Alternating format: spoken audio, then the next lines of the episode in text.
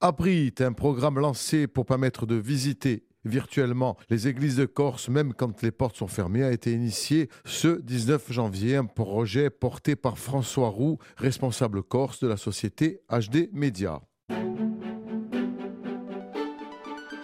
RCF Gortica, Philippe Perrault. François Roux, bonjour. Bonjour à tous. Expliquez-nous un petit peu comment est né ce projet euh, c'est un projet donc qui fait écho à ma volonté de, préserver et de promouvoir le, patrimoine corse, en l'occurrence le, patrimoine religieux. En faisant le tour de la Corse, je me suis rendu compte que dans de, nombreux villages, pour beaucoup de raisons diverses, les, églises étaient souvent, voire toujours fermées, pour des raisons de sécurité, d'assurance, de vol, d'intempéries.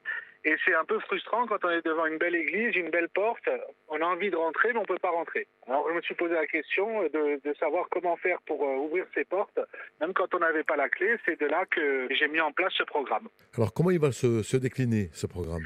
Alors ce programme c'est tout simple. Moi je vais, contacter les, mairies qui le souhaitent. Je vais aussi passer euh, directement euh, un peu partout dans tous les recoins de Corse et je vais proposer aux mairies donc de bénéficier gratuitement d'une photo 360 de leur église. Ça permet d'avoir une vue générale de l'intérieur de, l'église et d'avoir aussi de l'interactivité parce qu'on peut faire des zooms sur certains tableaux, sur certains objets euh, particuliers, rajouter des interactions parce qu'ensuite ça sert d'outil digital à la commune qui peut le mettre sur son site internet qui peut le mettre sur le site de, de l'Office du tourisme. Le but, c'est de donner envie aux gens ensuite de se déplacer et de se dire, tiens, l'église de tel village, euh, je l'ai vue sur Internet ou sur tel site, on va regarder quand est-ce qu'elle est ouverte pour aller y faire un tour.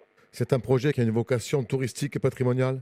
Alors, ça a une double, une double vocation, ça a une volonté donc de préservation et de promotion du patrimoine, et effectivement aussi euh, d'attractivité du territoire parce que ça peut servir pour les communes à d'autres euh, équipements euh, municipaux. Mais là, le, le, programme dont on parle à Prit, c'est vraiment donc ouvrez les portes des, des, églises. Ensuite, on a un QR code aussi que la mairie peut apposer sur un petit panneau devant l'église, qui se fait déjà pour certaines. Et la personne, quand elle se, quand elle se présente devant l'église, en scannant le QR code, peut rentrer dans l'église, bien sûr, de, de manière virtuelle dans un premier temps. Quel délai pour mettre tout en place?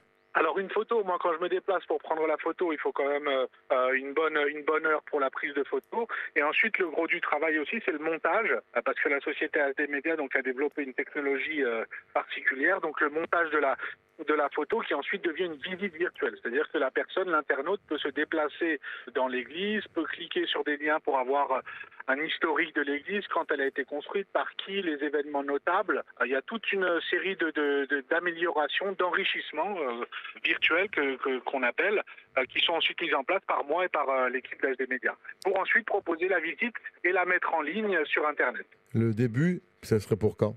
Alors le début, j'ai commencé à faire certaines mairies. Il y a la mairie de, il y a l'église de Coutoli qui, qui, peut déjà être visitée. Et après là, ça va vraiment se, se débloquer en début du mois de, de février. Là, j'ai déjà des personnes que j'ai contactées, que je connaissais à titre personnel, des maires que, à qui j'ai proposé. Et ensuite, il va y avoir une, une, un développement plus, plus puissant.